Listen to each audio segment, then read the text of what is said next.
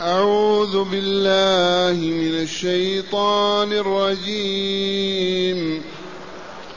وآية لهم الأرض الميتة وأحييناها وأخرجنا منها وأخرجنا منها حبا فمنه يأكلون.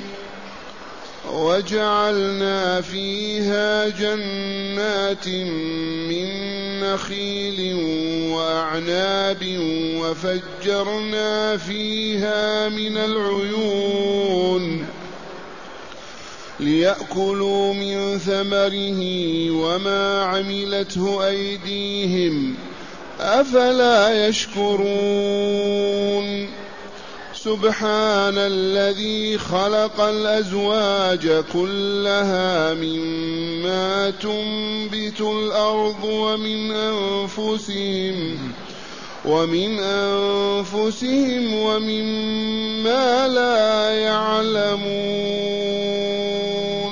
أحسنت. معاشر المستمعين والمستمعات من المؤمنين والمؤمنات.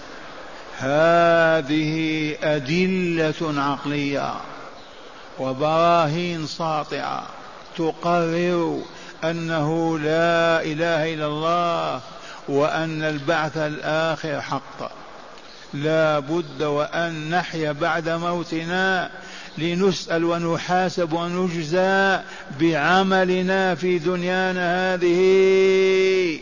أمر ضروري لا محالة. واستخدموا عقولكم في هذه الآيات لأن آيات أدلة عقلية. أولا وآية والآية العلامة العظيمة الدالة على الشيء. الآية علامة عظيمة تشاهدها تدلك على أن هذا حق أو باطل على أن هذا هو الطريق أو ليس الطريق آية لمن لمن كذبوا بالتوحيد وعبدوا الأصنام والأحجار. آية وعلامة لمن لمن أنكروا البعث الآخر وقالوا أإذا متنا وكنا ترابا وعظاما أين لمبعوثون أين لمدينون يستهزئون ويسخرون. واجهوا بذلك رسول الله صلى الله عليه وسلم في مكة وخارجها وهم والله إلى الآن لو تناقشهم تجادلهم لقالوا هذه القولة. أئذا متنا وكنا ترابا وعظاما أئنا لمبعوثون أو آباؤنا الأولون.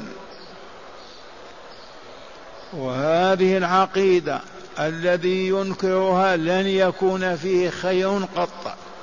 ولا ينبغي أن يسند إليه شيء أو يعول عليه في شيء لأنه شر كامل. فاقد الإنسانية ما دام ينكر الحياة الثانية. قال تعالى وآية لهم أي للمكذبين بالتوحيد للمكذبين بالبعث الآخر الأرض الميتة أحييناها. الأرض الميتة التي لا نبات فيها ولا زرع ولا شجر ميتة والقراءة قراءتان الأرض الميتة والميتة. وقد تشاهد الأرض اليابسة الجافة ما جاء مطر ولا ماء. كيف هي ميتة وإلا لا؟ ميتة. قال أحييناها. من الذي يحييها أمي أم أبي أمريكا وإلى اليابان أو الصين؟ ما الذي يحيي الأرض ويجعل فيها النباتات وأنواع الزهور وأنواع الثمار وأنواع من يقوى على هذا؟ هذا خلق الله وفعل الله فقط. وإن قلت الفلاح يسقي ويزرع والفلاح يداه من خلقهما عقله من أوجده هو بذاته من كان من أوجده. الله الله الله فالله هو الفاعل. وآية لهم الأرض الميتة أحيناها بعد موتها وأخرجنا منها حبا فهم منه ياكلون. حب البر والشعير والذر وما إلى ذلك فهم منه يأكلون وإلا لا؟ الخبز من أين يكون أليس من البر والشعير والذر وما إلى ذلك فهم منه يأكلون. الأرض ميتة وإلا لا أحياها فإذا متم أنتم أيضا كالأرض يحييكم. كما أحيا هذه الأرض بالماء فأنبتت وإلا لا يحييكم أنتم أيضا. وقد جاء عن رسول الله صلى الله عليه وسلم إذا انتهت الحياة هذه كلها وتحول الكون كله إلى صعيد واحد ينزل الله مطرا من تحت العرش فيدخل في الأرض فينبت البشر منه كما ينبت البقل والثوم والبصل. والله العظيم. فإذا استوى الخلق تحت الأرض نفخ إسرافيل الأرواح فإذا بكل روح تدخل في جزتها. والله ما تخطئه أبدا. كما بدأكم تعودون. وهذا مثل حي وإلا لا. أرض يابسة جافة ميتة تمر بها لا شيء تمر بها بعد أيام وقد سقاها الله من ماء السماء أو ماء العيون وإذا بها تهتز خضراء منبتة حيت وإلا لا؟ فهل حياة الإنسان أعظم من هذه والله ما هي بأعظم. بذرة عجب الذنب في مؤخر الظهر هذا لا يفنى أبدا يبقى في الأرض. فإذا نزل ذلك المطار نبتنا كما ينبت البقل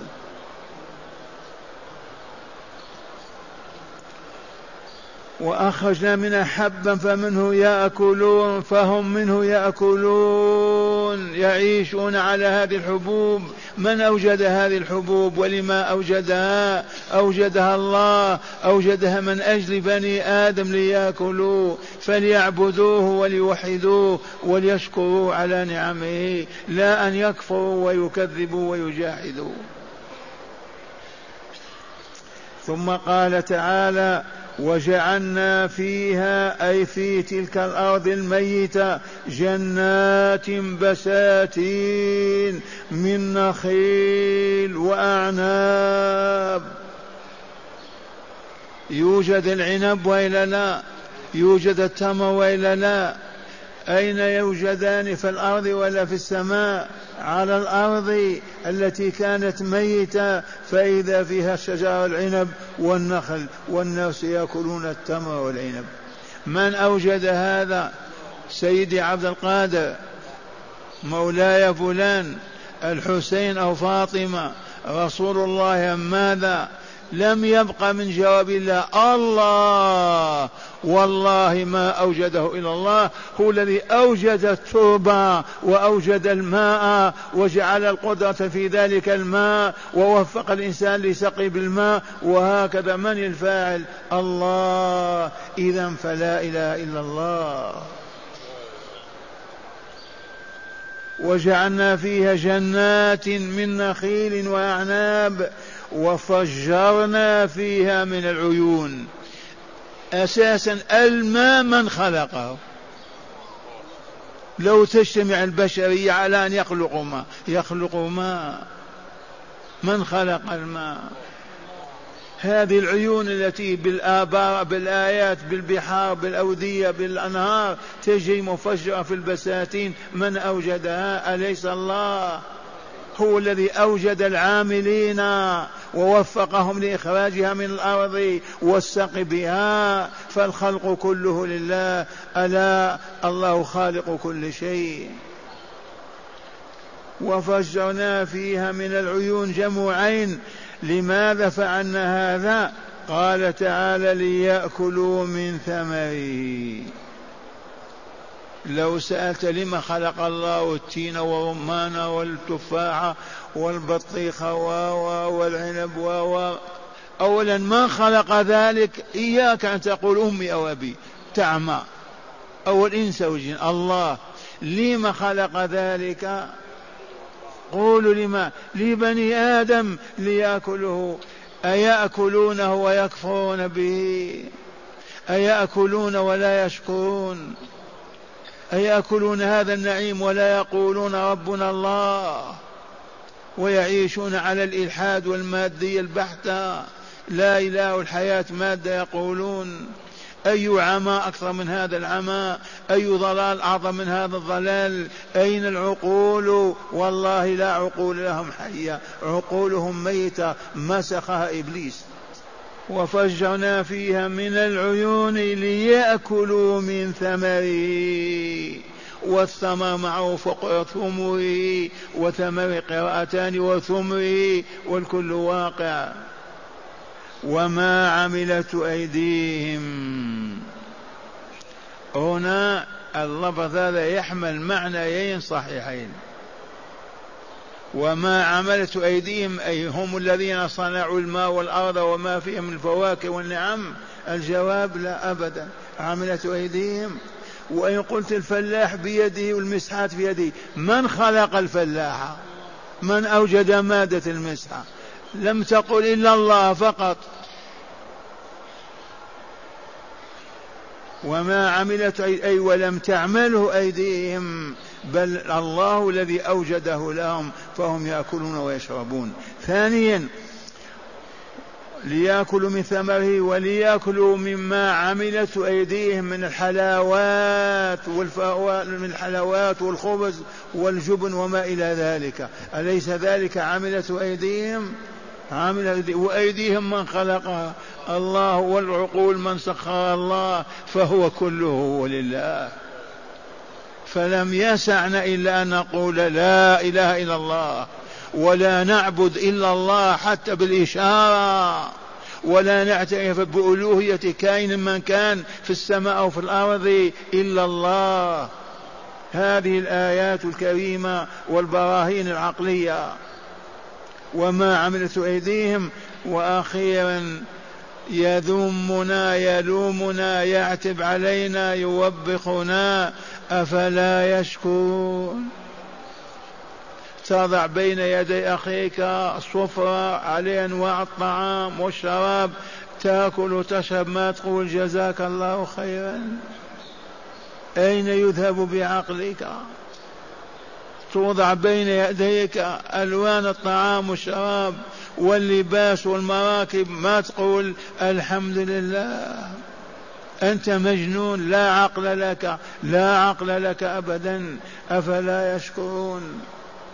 فليفكروا في خلقهم من خلقهم. ولماذا خلقهم؟ من خلق هذه الأكوان كلها؟ من خلق هذه الحياة؟ الله الله الله. إذا لم ما يعبدونه بطاعة وطاعة رسوله فيكونون شاكرين بذلك. أفلا يشكرون؟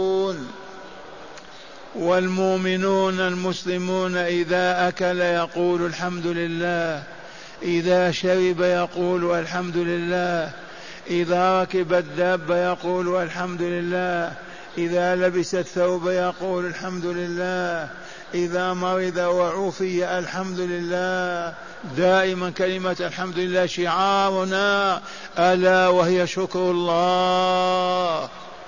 كلمة الحمد لله هي الشكر.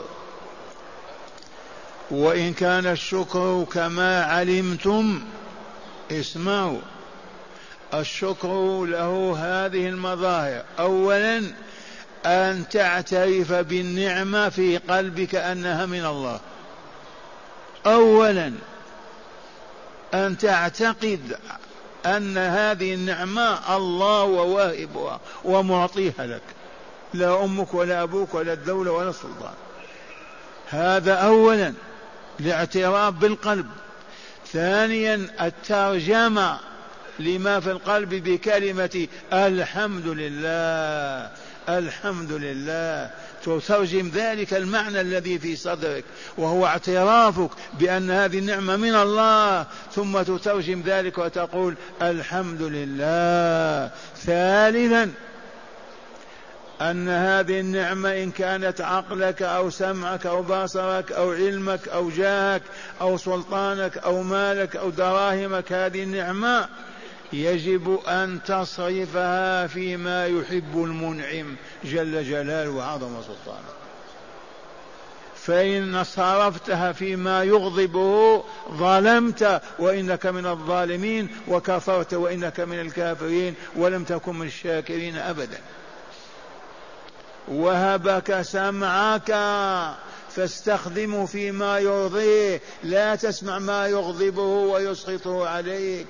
وهبك بصرك ابصر به وانظر ما أذن لك الله فيه. أما أن تنظر إلى ما حرم فقد عصيت وما شكرت النعمة وكفرتها. دينار في جيبك أنفقه حيث يرضى الله ولا تنفق حيث يسخط الله فتكون من غير الشاكرين. عقلك وهبك الله استخدمه استعمله كآلة تميز به بين الحق والباطل بين الخير والشر بين المعروف والمنكر. استخدم هذا العقل نعمة من نعم الله عليك. فإن أهملتها واستعملتها في ضد الله يا ويلك كفرت هذه النعمة. وما أنت من الشاكرين.